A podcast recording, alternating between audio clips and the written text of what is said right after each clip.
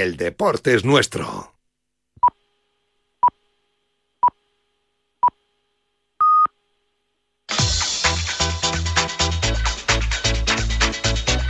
Al límite, con Fernando Soria. Buenos y deportivos días tengan amigos y amigos oyentes de Al Límite en Radio Marca. Comenzamos aquí el fin de semana deportivo Al Límite para hablar de deporte, para hablar también de que ustedes practiquen deporte y para comentar pues cualquier aspecto relacionado con lo que les pueda interesar siempre en torno a la actividad deportiva, porque estamos en Radio Marca, la radio del deporte. Estamos con Dani López en la parte técnica y una serie de temas que vamos a comenzar a, desgranar de inmediato. La mini tertulia de fútbol, atletismo, premios comprendedor, ya hay ganadores, eh, un estudio sobre los beneficios del ejercicio físico para el cáncer de mama, la estrategia de Andalucía para fomentar el ejercicio, Alcalá de Henares, novedades de España se mueve, Madrid se mueve en Telemadrid y como cierre nuestra doctora favorita Ana María Jara Marcos, que también piensa en la Navidad. Hola, buenos amigos, soy Fernando Carro. En Navidad regala deporte, regala salud. Y el primer regalo de nuestro programa de hoy sábado, la presencia de nuestros habituales tertulianos de fútbol. Profesor López Nombela, buenos días. Hola, muy buenos días. Don Pedro Calvo, buenos días. Muy buenos días. Y don Gerardo Icebrián, ¿qué tal? Buenos días. Pues muy bien, aquí estamos por Guadalajara. Eh, mucho frío, ¿no? Frío, agua, viento, tenemos de todo. Bueno, no podemos pues quejarnos. Pues vamos a hablar de fútbol, vamos a hablar de, de, España, vamos a hablar del Mundial, vamos a hablar también, incluso si da tiempo, de la segunda división. Eh, eso sí, puntualizo, mañana nos extenderemos en la final, Argentina-Francia, y haremos la valoración de lo físico, lo técnico, lo táctico y lo psicológico de los dos equipos que van a jugar mañana esa final. Recordemos que la hicimos de España antes de que comenzara el campeonato y la puntuación fue de 7,9 para el equipo de Luis Enrique. Bueno, antes de hablar del Mundial, Todavía colean noticias en torno Luis Enrique el otro día en, algún medio de comunicación, eh, también Luis de la Fuente, rueda de prensa oficial. Se sigue hablando de la selección española de fútbol ya de cara sobre todo al Mundial. Bueno, todo lo que se está comentando en los últimos días, eh, ¿algo que os haya llamado especialmente la atención, compañeros? Pues hombre, a mí me parece que lo de Busquets no creo yo que... Sí, que, ya ha anunciado que deja con 144 partidos, deja la selección española. No creo que deba, pero bueno, eso es, cada uno es dueño de su, de su alma, ¿no? A usted le ha llamado la atención, pero en plan negativo. No, porque, porque hombre, porque no podía... No es una persona, vamos, creo, le entiendo, pero que no es, no es persona de haber, haber agarrar algún rencor o algo, no creo. No, no, yo creo que él ha considerado, también eh, parece que se va del Barça, termina contrato el próximo día 30 de junio, se hablaba de, de, que podía ir a la Liga Norteamericana y él ha pensado de que pues es un buen momento para retirarse y para jugar al fútbol como lo está haciendo ahora Iniesta, pues con más tranquilidad y con un dinerito que le vendrá bien, no será tanto como lo que ganaba en el Barcelona y tendrá pues bastante menos presión sobre todo en el día a día. Yo creo que, es eso lo que piensa, ¿no, Pedro? Sí, seguramente será, será eso. Yo, de, todo lo que has dicho, sí que te puedo decir que hablando con la gente que he hablado, que ha estado allí y demás de la, de la española, la sensación que hay es que podíamos haber llegado mínimo a semifinales, eh, que ha sido un descalabro total por muchas cosas que no se pueden decir, pero pero que la sensación que había es que podíamos, por, un poco como todo se dio, podíamos haber llegado a semifinales. Y es un poco lo, lo que ha quedado, el mal sabor de boca ese. No ganarlo, porque eh, todo el mundo entiende que había equipos mejores, pero sí que, que para haber doblegado a Marruecos y a Portugal nos, podía haber dado y para haber peleado una semifinal y bueno, bueno, no, qué hubiera pasado, ¿no? Pero pero ya te digo que, que esa es la, sensación que queda, que queda. en el aire. Eh, eh, Gerardo. Bueno, no sé, yo creo que a toro pasado todos somos manolete, ¿no? Ya. Y pff, yo creo que hemos caído eliminados cuando cuando hemos caído y ya está. A mí en la Federación Española de Atletismo también me ha tocado hacer un análisis después de alguna competición que ha salido mal y todos decimos es que, es que, es que. Y la realidad es la que es, ¿no? Bueno, yo, yo sin embargo, Sí, pero la realidad, eh, Gerardo, al final es la que es, pero porque, pero eh, al final tú haces el comentario porque te das cuenta de que no, sobre todo te estoy hablando de gente que ha estado allí, porque nosotros al final valoramos Desde aquí lo que vemos en el momento que lo vemos. Ten en cuenta que ha habido mucha gente alrededor que ha estado en el día a día, en entrenamientos, en charlas, en- que ha estado en la Pedro, conferencia y en la vivencia. Y, y, y, es- y han visto cosas que, que- que, por Eh, supuesto, eh, no se yo pueden no decir sé, aquí. Gerardo, yo no sé si Pedro va por ahí o no, por lo que voy a contar ahora, pero a mí del diálogo el otro día de Luis Enrique, ¿no? En vez de hacer una rueda de prensa, se va con un streamer, con Ibai Llanos, que no es Ujú. periodista y que yo respeto, porque toda la gente que le sigue eso tiene eh, no mérito, sino muchísimo mérito, pero en vez de hacer una rueda de prensa, pues se va y hace unas declaraciones y a mí yo no lo critico, pero sí que me llamó la atención algo que no sé si estará relacionado o no con lo que está ahora comentando Pedro Calvo. Recordar, si habéis visto el resumen, yo lo vi en el marca.com, no lo seguí íntegro en directo, eh, ni mucho menos.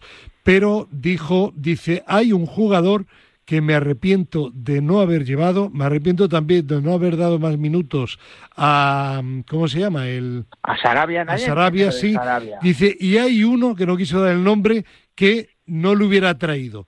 El decir que hay uno, eso no sé, significa como que ha debido de haber ahí al- algún problema interno, ha debido de haber algún mal ambiente, algo tiene que haber pasado, Pedro.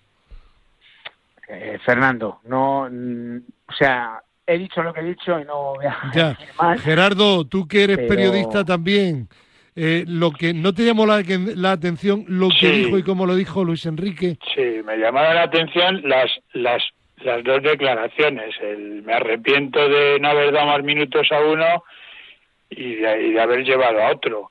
Mm, bueno, mm, eh, desde mi punto de vista muy mal hecho por Luis Enrique porque Sí, porque ya que no está es- sembrando la duda además. no, lo que no puedes hacer es tirar la piedra y esconder la Claro, mano. pues Si eso digo, algo que claro, decir, lo dices. claro, lo dices claramente. y, y claro, Claro. y te vas a un medio de comunicación en la que estás tú solo con él, no lo das en una rueda de prensa, que pueden surgir más preguntas Y, y- y además, de profesionales de los medios. Que surgido porque esos profesionales de los medios han convivido allí y han visto todo Claro. lo que han podido ver. ¿eh? yo a eso me refería Bueno, pues- con, con Ibai, bueno, yo pues- le- le- Y porque luego los futbolistas, Sí. no- y pasa en todos los deportes, eh, en los individuales, en los colectivos, hablan con sus amigos periodistas, porque todos los futbolistas tienen amigos periodistas. sí, igual que los Y hablan, atletas. Y hablan, Sí. y cuentan, ¿entiendes? Pedro, Entonces, claro, y hay- acer- acerquémonos y- un poquito el micro, anda. Y, y Vale. hay cosas y hay cosas que no se cuentan. que no se Bueno, pues si no se cuentan, no se cuentan, Sí, y ya pero está. no se cuentan en ningún sitio. sí, sí, sí.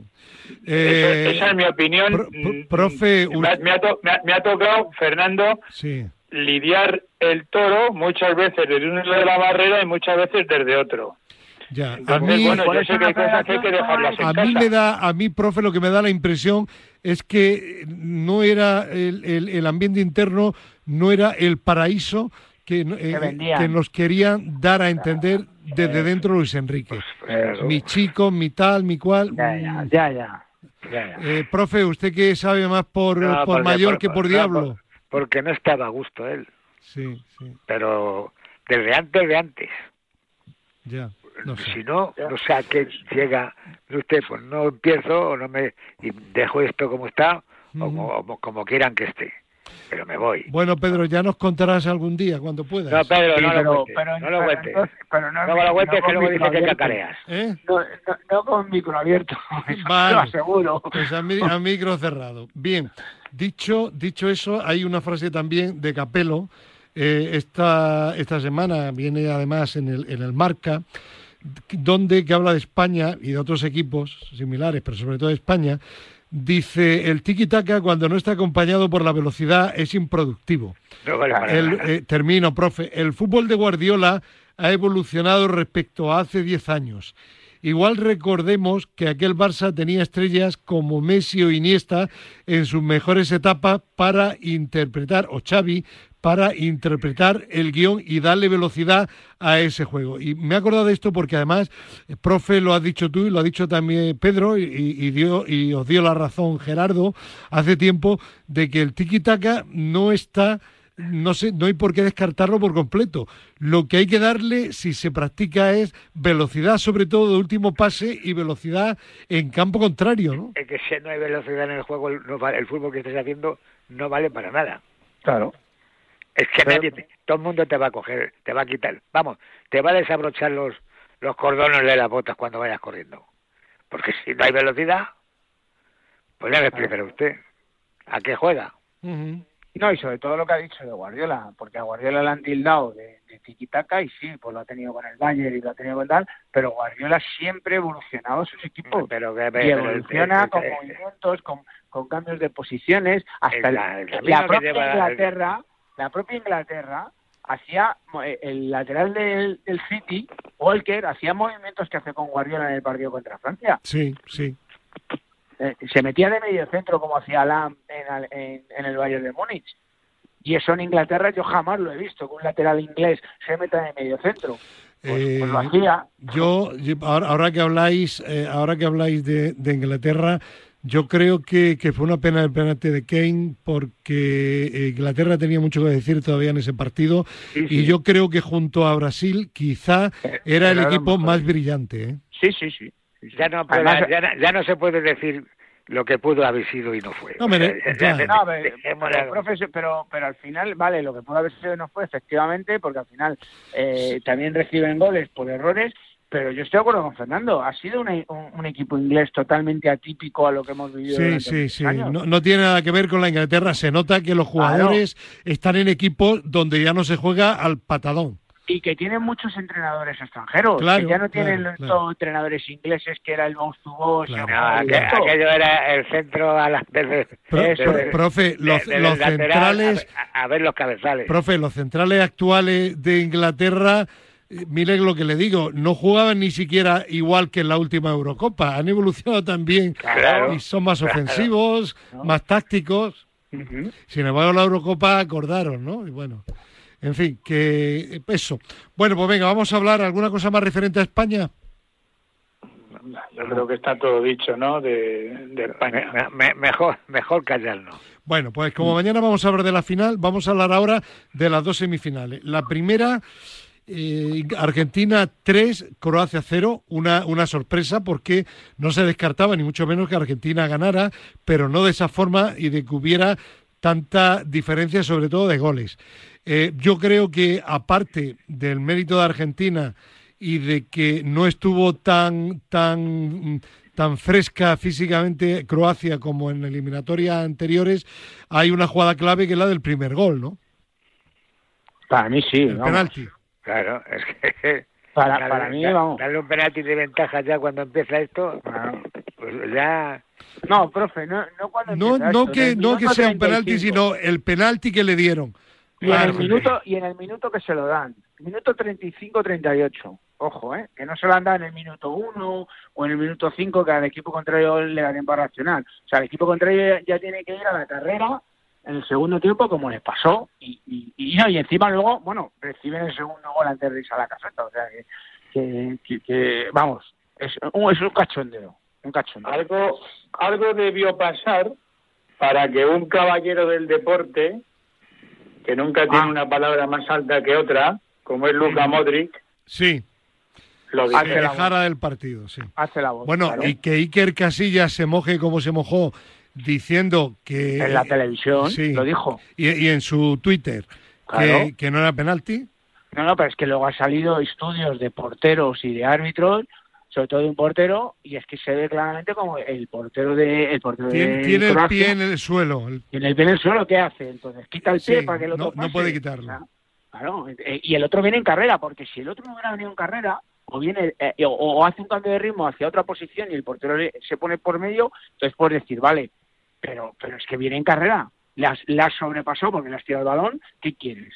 pues chocas Son, con él. son jugadas de Pero es que además lo más lamentable de todo esto, Fernando, es eso. No sé, es como es como el penalti aquel que le pitan a Messi también en, en la fase de grupos. El problema de esto es que el VAR no entra ni a analizarlo. O sea, Claro. es, que, es que me parece un cachondeo. Sí. O sea, un cachondeo. Hoy lo, lo hablaba ayer con un amigo. O sea, va a ir Messi por medio campo, le va a soplar eh, el, el, el Griezmann, se va a caer y va a ir a pitar penalti. Oteo. Claro. Bueno, eh, coincidís con, con Pedro en el análisis de este partido, que independientemente de- del mérito que lo tuvo de Argentina, ha habido una serie de factores que perjudicaron a Croacia y favorecieron al equipo argentino. Hombre, claro, pero una serie de factores no, es que fueron determinantes. Es que no fue, vamos, es que Es que yo que el único- ganar por, tenían que ganar y ganaron. Ya, Ah. de, de todas, de todas formas, aparte de eso, que estoy totalmente de acuerdo, ¿no dio la impresión de que, ha- de que Croacia, que ha tenido que jugar dos prórrogas y luego penalti, llegó también un poquito justita? No, No. No, pero vamos a ver, ¿quién- pero si es que la que llevó el peso del partido fue Croacia en todo momento. Si. Argentina metió sus dos goles y se metió atrás, como ha hecho en todos los partidos. Y fuera, y luego trincó la, la de Messi allí por banda en el minuto 70 con Croacia volcada y con mil cambios de ataque, porque Croacia hizo, hizo todos los cambios ofensivos y, y al final le cogen, porque, porque le cogen, porque al final Argentina también tiene buenos jugadores para salir en transición, pero el que mandó en el partido fue Croacia, que no, que no, no llegó y no completó la- las ocasiones, sí es verdad, pero el que mandó el partido fue Croacia. Decidme en qué momento del partido mandó Argentina. O sea, pues los goles fueron en transición, todos, todos. Sí, yo estoy de acuerdo. Eh, bien, eh, vale, pues dejamos aquí este partido y vamos a hablar del otro. Francia-Marruecos, donde hubo también una primera jugada que yo creo que fue, que fue bastante importante. Un equipo que está acostumbrado a defender y jugar a la contra, le marcan un gol en el minuto 5 y ya cambia el partido por completo. Es que, claro, esto, eso, ¿esto qué motivó? Pues que viéramos realmente eh, qué, qué, qué es Marruecos en el fútbol. O sea, tuvo que cambiar todos los registros, tuvo que empezar a hacer lo que no había hecho hasta ahora, que era atacar, abrirse, y desde mi punto de vista demostró, aparte de una grandísima dureza, que no sé cómo acabaron los 11 jugadores sobre el campo, demostró que también saben jugar al fútbol. Eso es. Sí, sí. Se encuentra con un gol pronto que no se espera, ya le cambia el, la idea de- del partido y se va a buscarlo y demuestran que pueden. o sea, lo que lo que queda demostrado de esto que muchas veces los entrenadores son los que los que marcan las pautas en este tipo de equipos y, que ves que un equipo que se ha tildado de, de superdefensivo porque lo ha sido, o sea, no no porque se le haya querido tildar, sino porque lo ha sido, ha sido súper defensivo, súper duro, etcétera, cuando tiene el balón y contra una Francia, pues, pues luego, eh, al final te demuestra que sabe jugar. Lo que pasa es que también es verdad que juegas contra un equipo que le da lo mismo que tengas el balón. O sea, porque Exacto. ellos jueguen, jueguen contra Marruecos o jueguen contra España o jueguen contra Argentina, se van a meter atrás porque es su juego. Entonces les da igual pero demuestran que, que, que pueden que podían haber hasta empatado hay momentos que, que el partido pudo lo pudo empatar Marruecos tuvo 5 o 10 minutos de, de situaciones en el área que, que, que pudo haber empatado el partido. Sí, tuvo oportunidades claras y a mí me llamó la, la atención. Primero, eh, la- el poder ofensivo que también demostró que tenía Marruecos. Y en segundo lugar, que hubo momentos en que, sobre todo por bandas, el equipo marroquí desbordaba claramente a, a Francia. Son, sí pero, son pero fue la, son ma- la- la rapidísimos. banda derecha pero fue la banda derecha con, con Ziyech y con y con Akra que le hacían dos contra un ateo siempre porque porque Mbappé no, no defendía porque por el lado por el otro lado sí es verdad que entraron también pero no entraban igual Sí. Eh, de todas maneras, Marruecos físicamente son auténticos portentos. ¿eh? sí, sí, sí. O sea, no, no es que sean unos jugadores armario, no. Es que son tíos finos, Ya. eh, vamos, No sé si recordáis la jugada que Mbappé Oh. sale desde su área, me- tira el balón en largo, eh, mete su cambio de ritmo este y, y eh, Anrabat llega con él hasta hasta la que parece que lo ha, lo ha dejado atrás y no lo deja atrás, que además le da un palo al, al borde del área que, que, que casi lo lesiona. Y, Sí. y, y, y dices, madre mía, ¿cómo le ha podido aguantar eh, 50 metros de, de carrera? Pues le aguanta y sigue jugando, además. O sea, Eh, Eh, Gerardo, yo cuando, cuando dijo Luis Enrique, eh, bueno, que el 8 le había llamado la atención porque no paraba de correr bueno, en ¿eh? todo el partido, que juega creo en la Liga Francesa, en un equipo además sí. que está en la cola, ¿no? Me, sí, me- me acordé de, sí, me acordé de ti, Gerardo, porque digo, hombre, es que en Marruecos hay unos fondistas increíbles, ¿no? fondistas y, y medio fondistas, ¿no? Y además es que tienen planta, tienen pinta de atletas. Son, son, vamos, eh, espectaculares, ¿eh? O sea, las cosas como son. Entonces, bueno, jugador- pues ese jugador y juega bien, luego, y luego tienen gusto por el fútbol, eso es. porque además algunos, se han salido de las, desbordan. algunos, a- algunos han salido de las escuelas de aquí de Madrid. Bueno, de Getafe, Hacha- Hakami, Hakami, el, el lateral derecho del Madrid, Claro. Sí, sí, claro, el el, Hakimi, ¿no? Sí, Bueno, sí, sí. Aquí se le llama Sí, sí. Akraf. Hakimi Akraf. Hakimi Akraf. Sí. Bueno, pues mm, si os parece, mañana seguimos y hablamos de la final entre Argentina y Francia. Hacemos la valoración físico, técnico, táctico y psicológico de cada una de las dos selecciones finalistas y comparamos con el 7,9 que le dimos a España antes de que comenzara este mundial. ¿Os parece bien? Muy bien. Vale. Pues vale, sí, bien. pero todavía no os vayáis porque quiero dedicar tres o cuatro minutillos, no más, pero sí tres o cuatro minutillos a la segunda división de fútbol que, que sigue celebrándose y que me está llamando la atención de mm, la igualdad que hay entre los equipos de arriba. El Eibar, que parecía que estaba descolgado hace un mes, en los tres, cuatro últimos partidos se ha colocado primero, tiene 36 puntos, Las Palmas segundo 35, Levante 35, Burgos 34, el Alavés tiene 34, Cartagena, Granada 32, Cartagena 32. Es decir, entre el Cartagena séptimo y Las Palmas, que subiría si ahora se termina la competición, directamente hay únicamente tres puntos de diferencia. Bueno, yo creo que eso está bien y que de algunas formas pues habla de una segunda división muy competida y de bastante nivel. Como todos los años, Fernando. No, yo diría que este año en la parte de arriba un poquito más igualada. Sí, bueno, es verdad, porque en los últimos años se han ido a lo mejor. Había tres, cuatro equipos, sí. y- No, tres. Han estado tres equipos, este año hay más. Eh, también es verdad que equipos como Eibar, Granada, al principio tampoco han cogido el aire. El Levante también, que ha tenido que cambiar de entrenador. Han sido equipos que no han cogido el aire a la categoría y, y- y han tenido problemas, pero pero bueno, es una categoría siempre, ha sido una categoría durísima y este año mucho más. Y, y el tema este es que estos equipos te van a aguantar la segunda vuelta igual. O sea que este año yo creo que vamos a llegar a un final de liga. Sí, el año, el año pasado, aparte de dos equipos que subieron directamente, que fue el Almería re- Y, el- y el, el Almería y el Valladolid. y el Valladolid. Eh, luego eh, eh, hubo, estuvo el Eibar, que al, No, que bueno, al- el Eibar, el Eibar se queda fuera de la se última quedó, jornada. se quedó fuera y subió el Girona, es decir, a- fueron los cuatro equipos y, y nada más, ¿no? Que estuvieron ahí luchando, bueno, y el Tenerife, y a última hora se descolgó.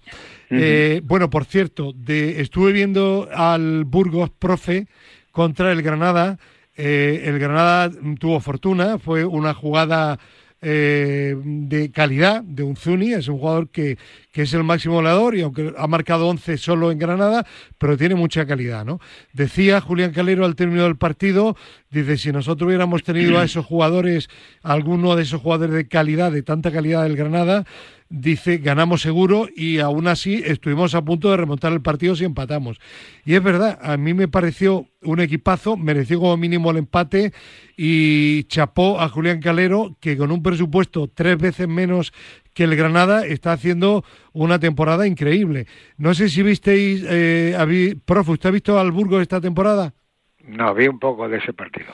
Pues a mí eh, me, me recordó un poco, en la, sobre todo en la primera parte, en la forma de defender en la presión, me recordó mucho a Marruecos. Un equipo perfectamente situado, los jugadores que tienen muy claro el que tiene que salir a presionar, el que no, de verdad que chapó. Yo no sé a dónde va a llegar este entrenador, pero está Pues haciendo ya, un le- trabajo ya le puedes ir increíble. mandando ¿eh? una, ya le puedes ir mandando una carta, porque es un entrenador joven y lo está haciendo bien.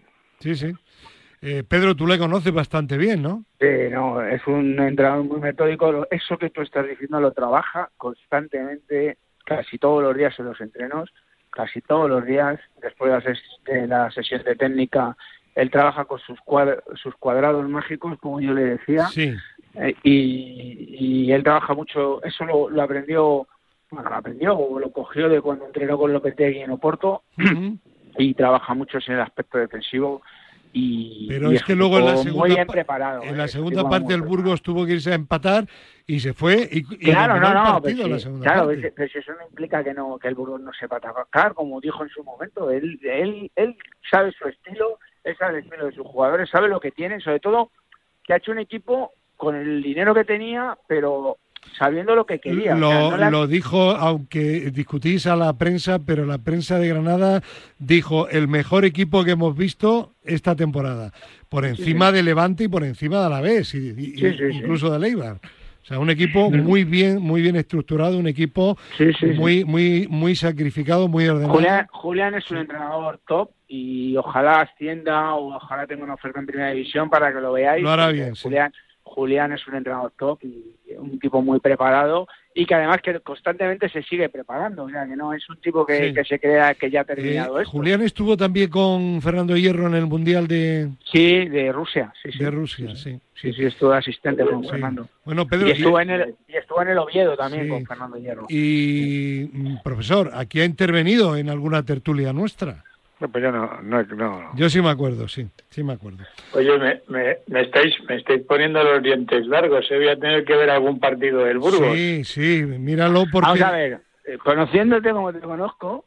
Eh, Va a decir que es un pestiño de partido. Claro, o sea, no, pero... míralo desde, la, de la, desde el aspecto, táctico y de orden, sí, sí, sí. Eso es. Espectacular, espectacular. Tomo nota.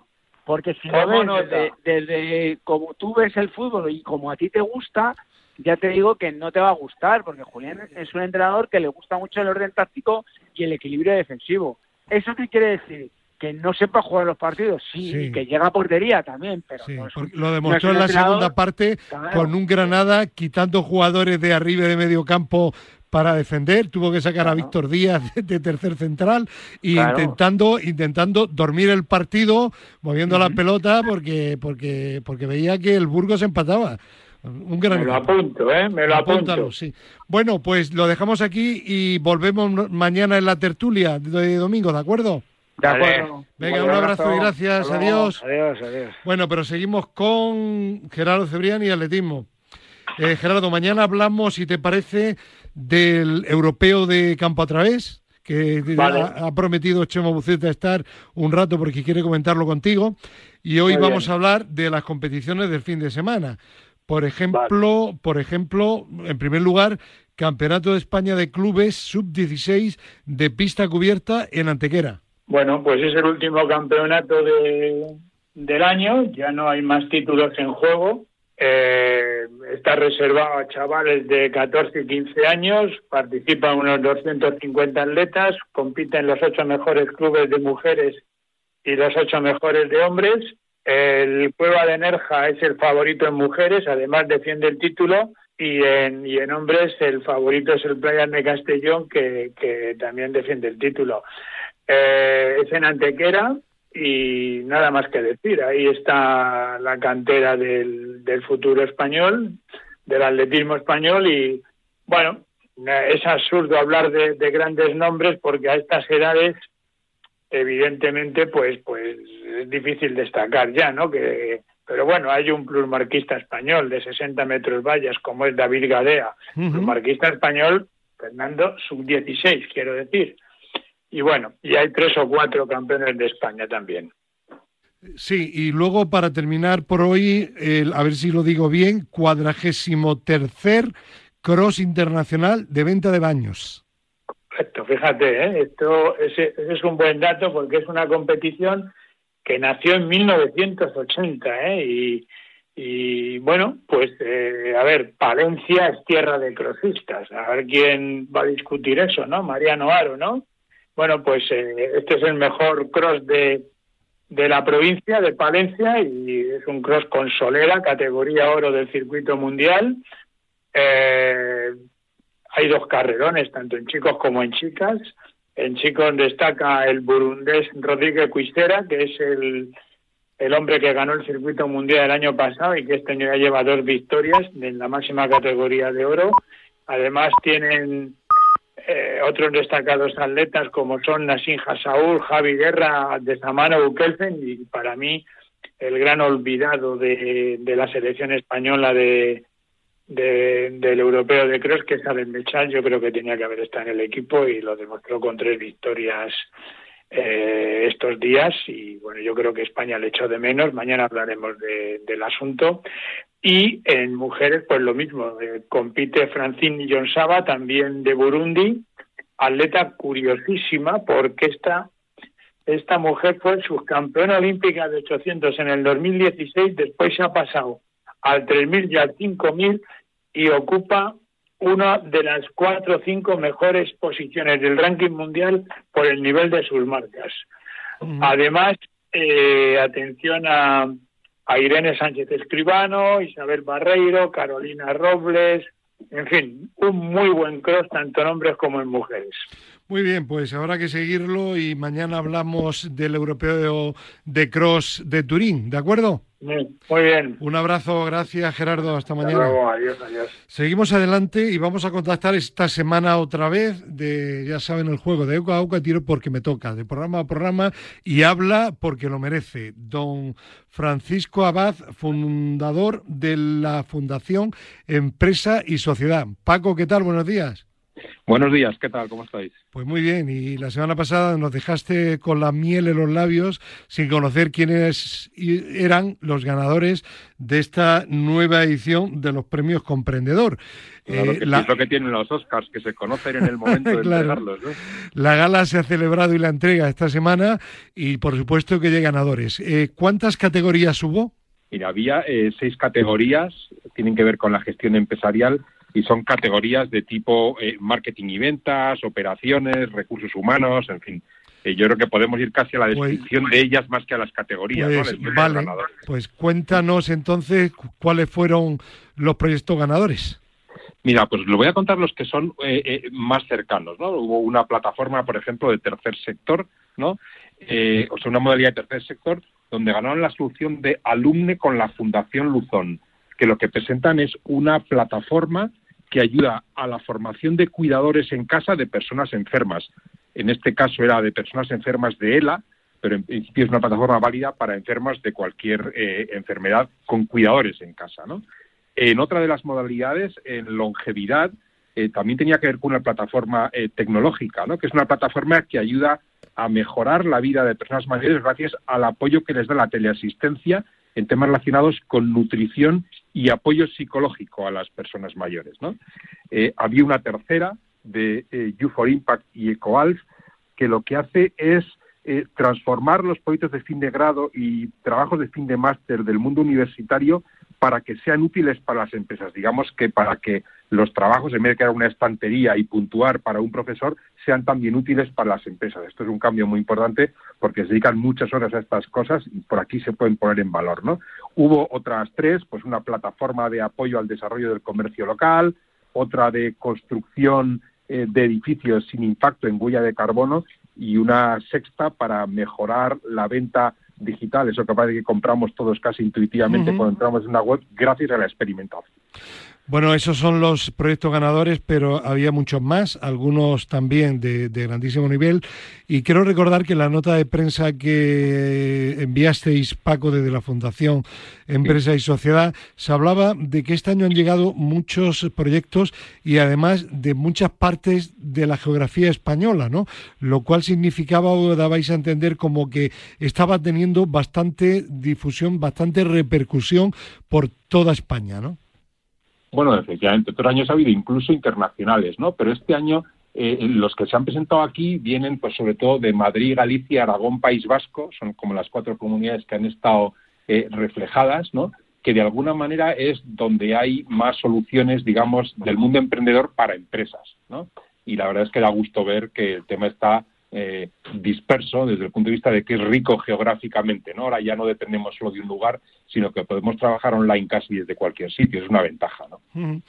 Muy bien, pues eh, Pagos, felicitarte, felicitar a los ganadores, animar a los que se han presentado y no han podido ganar a que se presenten en la próxima edición y el micrófono de Al Límite en Radio Marca a tu disposición por si quieres añadir o agradecer algo a quien tú consideres. Bueno, eh, dar las gracias, pues, en primer lugar a vosotros y a los que nos estén escuchando, ¿no? Y desde luego poner todo esto a disposición de quien lo quiera utilizar, porque para eso es una fundación, para divulgar este tipo de soluciones. Tenemos una página web en la que pueden contactar con nosotros, que es empresaySociedad.org, porque quien más y quien menos está cerca de algunas de las soluciones, ¿no? Cuida a personas mayores, cuida a enfermos en casa, eh, está interesado porque hace la universidad, en fin, todo esto está a disposición del que lo escuche para que crezcan estas soluciones que de verdad en algunos casos son incluso de cambio social. ¿no? Muy bien, Paco, pues eh, lo dicho, felicidades y seguimos en permanente contacto, ¿de acuerdo? Muchas gracias por vuestro apoyo. Buenos días. Hola, soy Jennifer Pareja, asesora de la presidenta del Consejo Superior de Deportes, eh, medallista olímpica y mejor jugadora del mundo en 2013 de waterpolo. Y solo quería animaros a sumaros a la campaña en Navidad Regala Deporte, Regala Salud. Bueno, pues lo dicho, regala deporte, regala salud en Navidad. Tomen nota, amigas y amigos oyentes de Radio Marca. Y vamos a contactar ahora con María Alonso, coordinadora del programa de ejercicio físico en oncología del grupo GECAM, un grupo que se dedica a la investigación en temas relacionados con la salud y también con el ejercicio y la actividad física. Eh, María, ¿qué tal? Buenos días. Muy buenos días, un placer. Igualmente, por nuestra parte.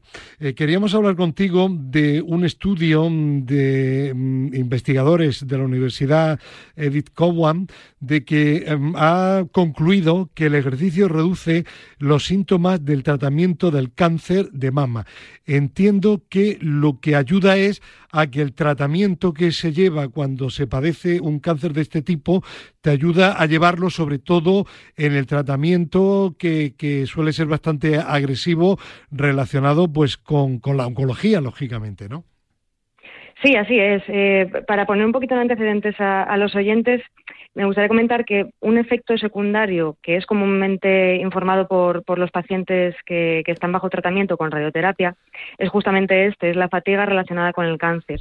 Y la verdad es que se estima que afecta en torno a un 70% de todos los pacientes que están bajo este tratamiento. Y claro, este cansancio, que es persistente, se experimenta tanto durante como después del tratamiento y, este cansancio tiene por sí ya un efecto negativo en la calidad de vida y, e interfiere significativamente también en la función diaria y hasta puede comprometer la capacidad de completar el tratamiento. Entonces, aquí lo que se ha visto efectivamente es que el eh, ejercicio físico reduce esa fatiga relacionada con, los tratamientos y con el cáncer y por ello eh, se aconseja que los, eh, pacientes realicen actividad física, actividad física o ejercicio físico. Hay que distinguir un poquito entre lo que es actividad física y ejercicio físico. Si podemos hacer una, podemos hacer una diferenciación que es muy sencilla, que es actividad física es toda actividad, todo movimiento que realizamos con el cuerpo y que supone un gasto de energía. ¿Eso qué puede ser? Pues tanto ir a, hacer la compra, ir a caminar, eh, limpiar la casa, cualquier tarea que, realice, que realicemos con un movimiento. En cambio, ejercicio físico es toda actividad física que está planificada, estructurada durante el tiempo y es repetitiva con un fin que al fin y al cabo es eh, mejorar pues alguna capacidad de, nuestro cuerpo. Así que eso yo creo que es muy importante porque muchas veces pensamos que estamos haciendo ejercicio y no, simplemente nos estamos moviendo. y para llegar a que sea beneficioso, eh, necesitamos unos mínimos de X días a la semana y de X minutos con X intensidad. El, ejercicio físico que es eh, positivo para estos tratamientos está relacionado sobre todo con el aeróbico, ¿no? Sí, así es. El entrenamiento aeróbico se recomienda en, los pacientes tanto durante el tratamiento como después del tratamiento. Un mínimo de 150 minutos a la semana de actividad física moderada, que es aquella en donde podemos eh, las pulsaciones van a aumentar, la respiración aumenta también, pero somos capaces de hablar o 75 minutos de actividad intensa a la semana. Esa es ya una actividad en donde ya no podríamos eh, hablar o cantar y, que nos costaría mucho más la respiración. Eso es el mínimo que se, que se recomienda para los pacientes durante el tratamiento y después de los tratamientos. Y también es muy importante en este estudio que también remarcan dos días de entrenamiento de fuerza eh, a la semana. Antes se estaba muy olvidado el entrenamiento de fuerza y, y con, lo, con la investigación y la evidencia científica se sabe que el entrenamiento aeróbico y el de fuerza es la combinación perfecta para, estos pacientes. Eh, teniendo en cuenta que este tipo de tratamientos, radioterapia, quimioterapia, en su caso, son bastante agresivos, y teniendo en cuenta también que este ejercicio físico puede reducir los efectos secundarios de ese tratamiento, no cabe duda que es importante eh, realizar ese ejercicio físico porque al final eh, nuestra la calidad de vida de las personas que tienen este problema, este cáncer de mama, pues va a mejorar mucho, ¿no?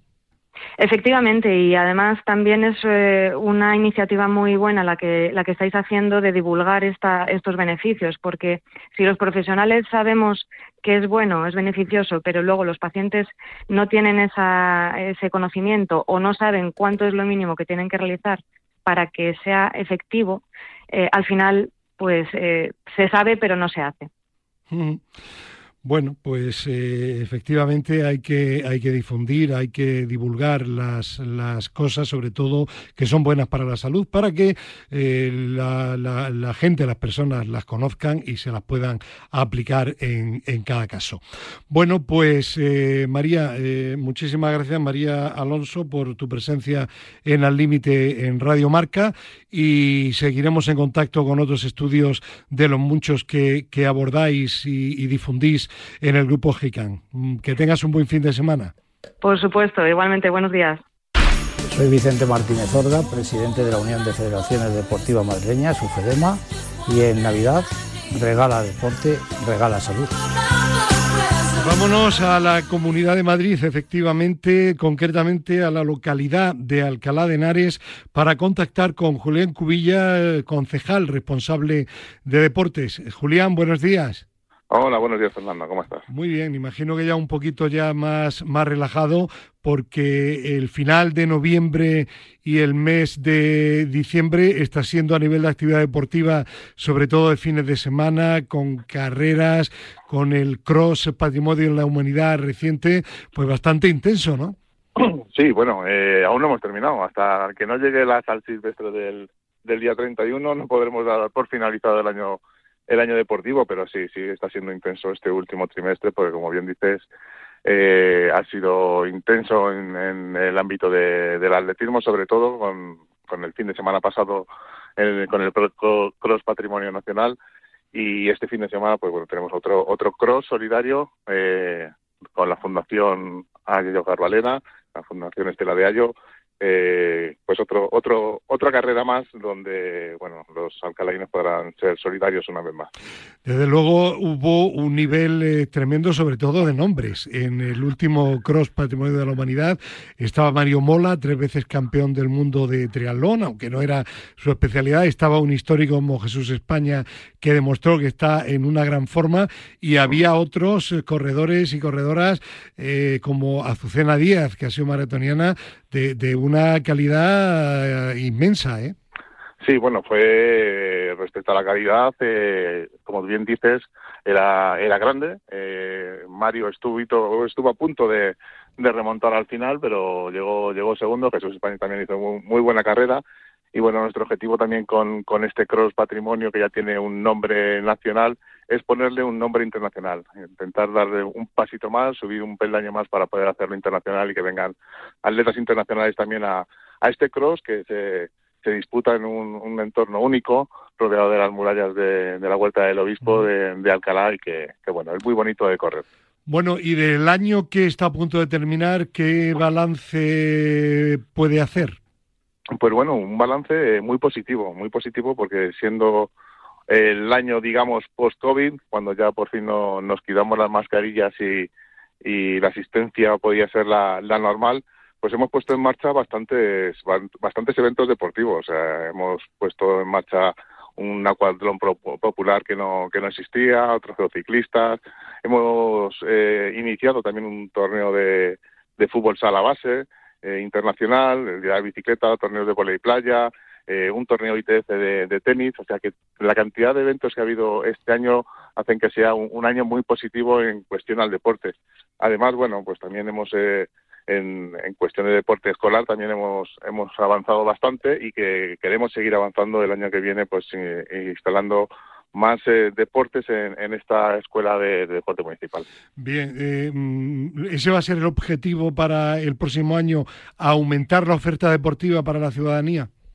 Sí, sí, sí, porque ahora mismo tenemos nueve deportes de, la escuela municipal y entonces queremos queremos aumentarlo para que para hacer llegar a, todos los los escolares el, deporte. Eh, tenemos varios deportes que, que despuntan y bueno, estamos valorando también con, con los presupuestos para ver dónde, dónde podemos llegar.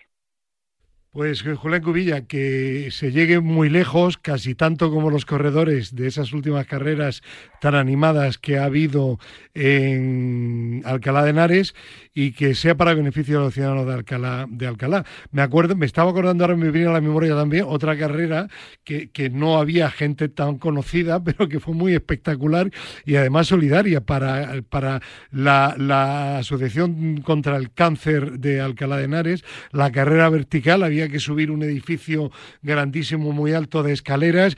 Eh, allí estaban los bomberos con su tremenda solidaridad, pues haciendo un auténtico espectáculo. Y también alguna que otra concejala y concejal de Alcalá de Henares participó, ¿no? Sí, así es. En la carrera vertical eh, hemos tenido este año la tercera edición ya, ya se han consolidado esta prueba. Es una prueba solidaria, como bien dices, donde todo lo que se recaudaba pues a las familias vulnerables de la zona del corredor norte. Y sí es verdad que, es muy vistosa, subiendo a la Torre Garena, que son 16 plantas, eh, donde participan, hay una prueba especial para, para bomberos, eh, también eh, concejales de, de la corporación municipal pues pues participan para, para apoyar esta causa esta y otras muchas, como ya te digo, es el deporte de Alcalá. Alcalá es solidario, pero el deporte de Alcalá también es, es muy solidario, porque ya te digo que hay pruebas como, como la de este, la de este domingo, la de, la de mañana, donde se recaudará un, kilo por, por el dorsal. Para, para la fundación que, que hay en Djibouti, eh, como dices, la Torre Garena, torneos que se han hecho de gimnasia rítmica este año también para ayudar al pueblo ucraniano, o sea que, que Alcalá es muy, muy solidario en ese sentido y el deporte eh, lo apoya muchísimo. El deporte normalmente suele ir eh, muy unido a la solidaridad porque la gente que tiene, que atesora los valores del, del deporte, es buena gente y es además tremendamente solidaria. Por ello, felicidades a todos los alcalaínos por, por esa solidaridad a través del deporte permanente y a todos los deportistas de cualquier punto de España o del mundo que son solidarios y que ayudan también a los que lo necesitan. Pues Julián Cubilla, que el año que viene sea también muy deportivo y muy solidario en Alcalá de Henares. Un abrazo y gracias. Seguro que sí. Buenos, buenos días. Hola, soy Desire Cascales, siete veces campeona de España de Kendo. Esta Navidad regala deporte, regala salud. Regala salud y hablemos ahora de deportes adaptados, proyectos europeos, España se mueve, que es quien ha iniciado también esta campaña de Navidad Regala por Regala Salud. Y hablar de España se mueve es eh, saludar, como no, a esta hora de la mañana a Fernando Soria Hernández. Hola Fernando, ¿qué tal? Buenos días. Hola, buenos días. ¿Cómo van los proyectos europeos? Ha habido, está viendo este fin de semana en uno de ellos, el que ya ha comenzado relacionado con España se mueve, bastante movimiento, ¿no? Sí, en el proyecto Path, eh, for Youth, eh, con la Comunidad Valenciana, con la Federación de Padel de la Comunidad Valenciana, y ha habido una doble jornada por, un lado, pero bueno, esto mejor que lo cuenten ellos ahora que van a intervenir, pero digamos que ya hemos arrancado oficialmente los proyectos para... ¿Y quiénes son ellos? Pues en primer lugar, el, hombre de, de, España se mueve que ha estado ahí, o que está ahí, mejor dicho todavía, Marc Declerc. Hola Marc, ¿qué tal? Buenos días. Buenos días, Fernando. ¿Qué tal? ¿Cómo estáis? ¿Qué tal? Y tenemos también al presidente de la Federación Valenciana de Padel, que es quien lidera este proyecto europeo, Alfonso Monferrer. Eh, Alfonso, ¿qué tal? Buenos días. Buenos días, buenos días a todos. Eh, Mar, haz de, improvisado reportero una mini crónica de lo que estás viviendo y luego le preguntamos a Alfonso.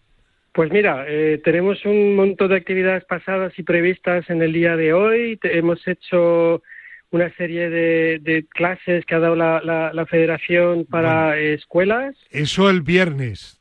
Sí, pero luego, eh, hoy, te, por eso te digo, el viernes hemos hecho unas clases para, para escuelas, también Sí. para, para escuelas especiales con eh, chavales adolescentes con discapacidad y hoy estamos metidos en un evento inclusivo de pádel, también en el marco de lo- las actividades que hacen habitualmente la Federación de, de la Comunidad Valenciana de Pádel. Ambiente, Marc.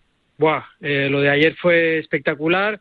Eh, tuvimos un montón de niños, pues no sé si eran 50, 60 niños que estuvieron eh, repartiéndose en varias pistas con los excelentes profesores de la federación y luego tuvimos también esos chavales, unos 25 adolescentes, más todo lo que rodeaba de monitores, de, de representantes del ayuntamiento, de la propia federación. Bueno, ha sido una mañana, además, con muchísimo sol, una temperatura excepcional, o sea que ha sido una, una jornada de esas que, que da gusto, vamos. Eh, Al- Alfonso, mm, valoración positiva del arranque de este interesantísimo proyecto europeo.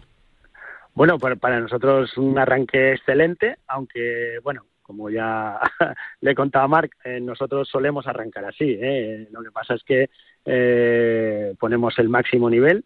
Hemos tenido, como él decía, eh, en el día de ayer por la mañana, eh, un colegio con 50 chavales eh, y 25 de un colegio de educación especial con discapacidad intelectual. Hemos hecho actividades con unos, con otros y luego actividades conjuntas. Hemos incluido a nuestros socios que han viajado hasta Valencia.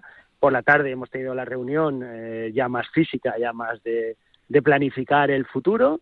¿eh? Y, y hoy, como decía Marc, en el ámbito de las actividades está jugándose el máster con los mejores jugadores de la comunidad valenciana, pues se ha incluido un torneo eh, inclusivo con silla de ruedas más una persona eh, a pie y otro de discapacidad intelectual y su pareja pues un, un jugador eh, normalizado. Yo creo que entre el día de ayer y el día de hoy vamos a acabar un poco a tope, ¿eh? con las pilas bien cargadas. Sí, yo por nuestra parte darle la, la enhorabuena a Alfonso, porque la verdad es que da gusto trabajar con ellos y luego aparte ha salido todo genial. Entonces, bueno, y nosotros trabajamos muchísimo con muchas entidades, ¿eh? o sea, cuando te lo decimos es por algo. Muchas gracias. Y, y luego aparte, pues bueno, la federación está aporta- eh, apostando mucho por esa faceta inclusiva del pádel, eh, tanto ahora como en el futuro, ¿verdad? Claro, claro, para nosotros, a ver, a raíz de que lográramos nosotros eh, poder fabricar una pala con 210 gramos, eso permitía a todo aquel deportista con algún tipo de discapacidad, ya física o psíquica, pues eh, o intelectual, ¿no? Cualquier eh, discapacidad, eh, tener una herramienta de juego que le va a permitir estar en las mejores condiciones, no, no llevar un sobrepeso que le dificulte los movimientos. Y ahí es donde decidimos apostar por, por la integración total, eh, por trabajar eh, con los más pequeños, con los que tienen discapacidad y poco a poco, pues integrando a todo este colectivo en nuestro deporte y hacerlos uno más de, de nuestras pistas. Claro, porque al final el objetivo también de- del proyecto era eh, eh, eh, potenciar esa metodología ¿no? que ya habéis implementado con éxito ahí en la comunidad valenciana de la mano de estos partners de distintos países.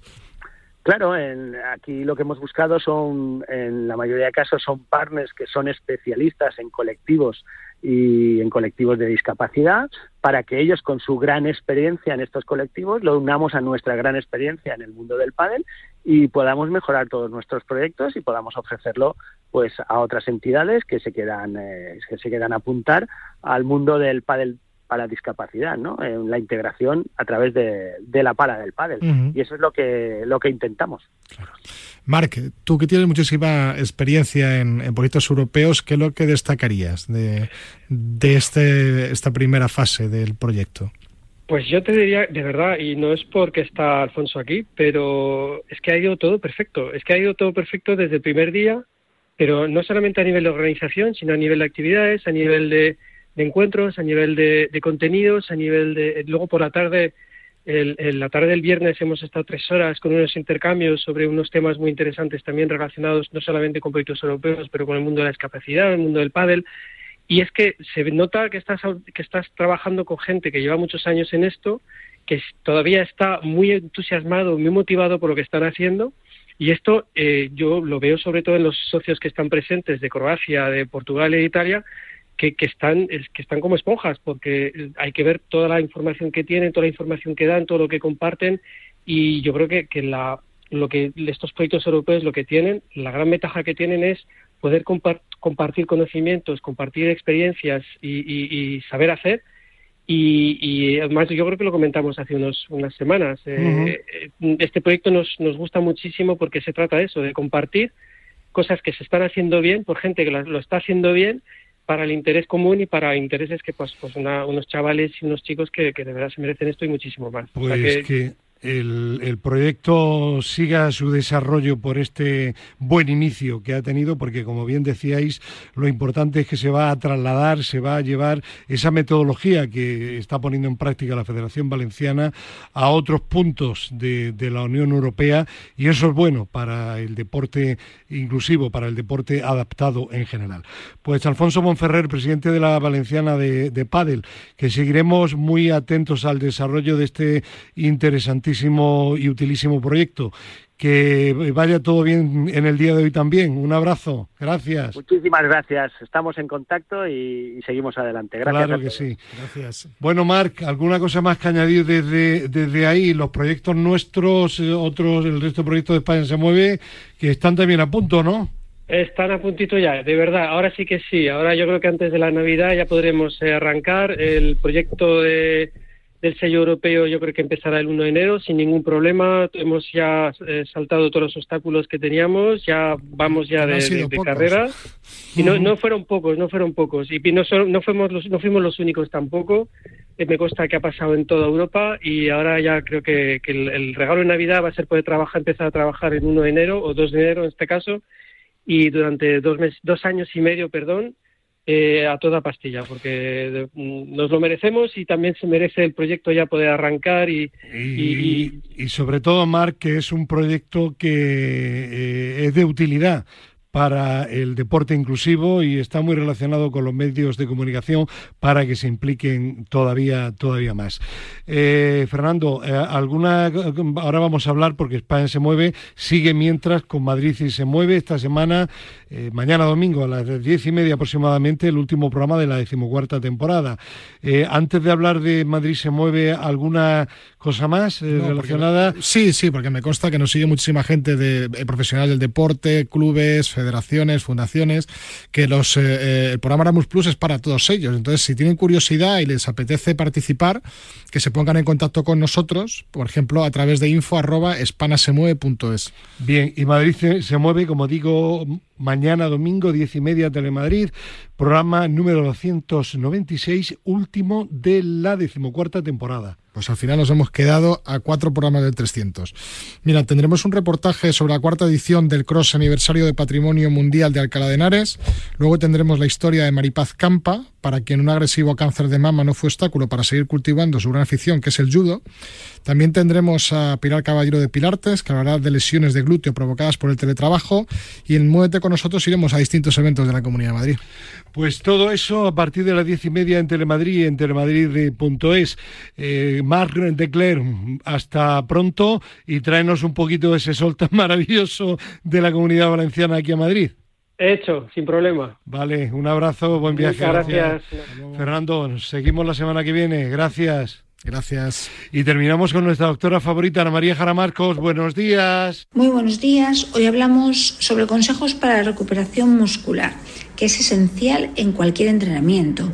Para fortalecerlos y repararlos, una buena rutina después del ejercicio no solo ayuda a prevenir futuras lesiones, sino que también tiene un gran impacto en nuestras metas de acondicionamiento, lo que permite retomar la rutina y entrenar de una manera más eficiente.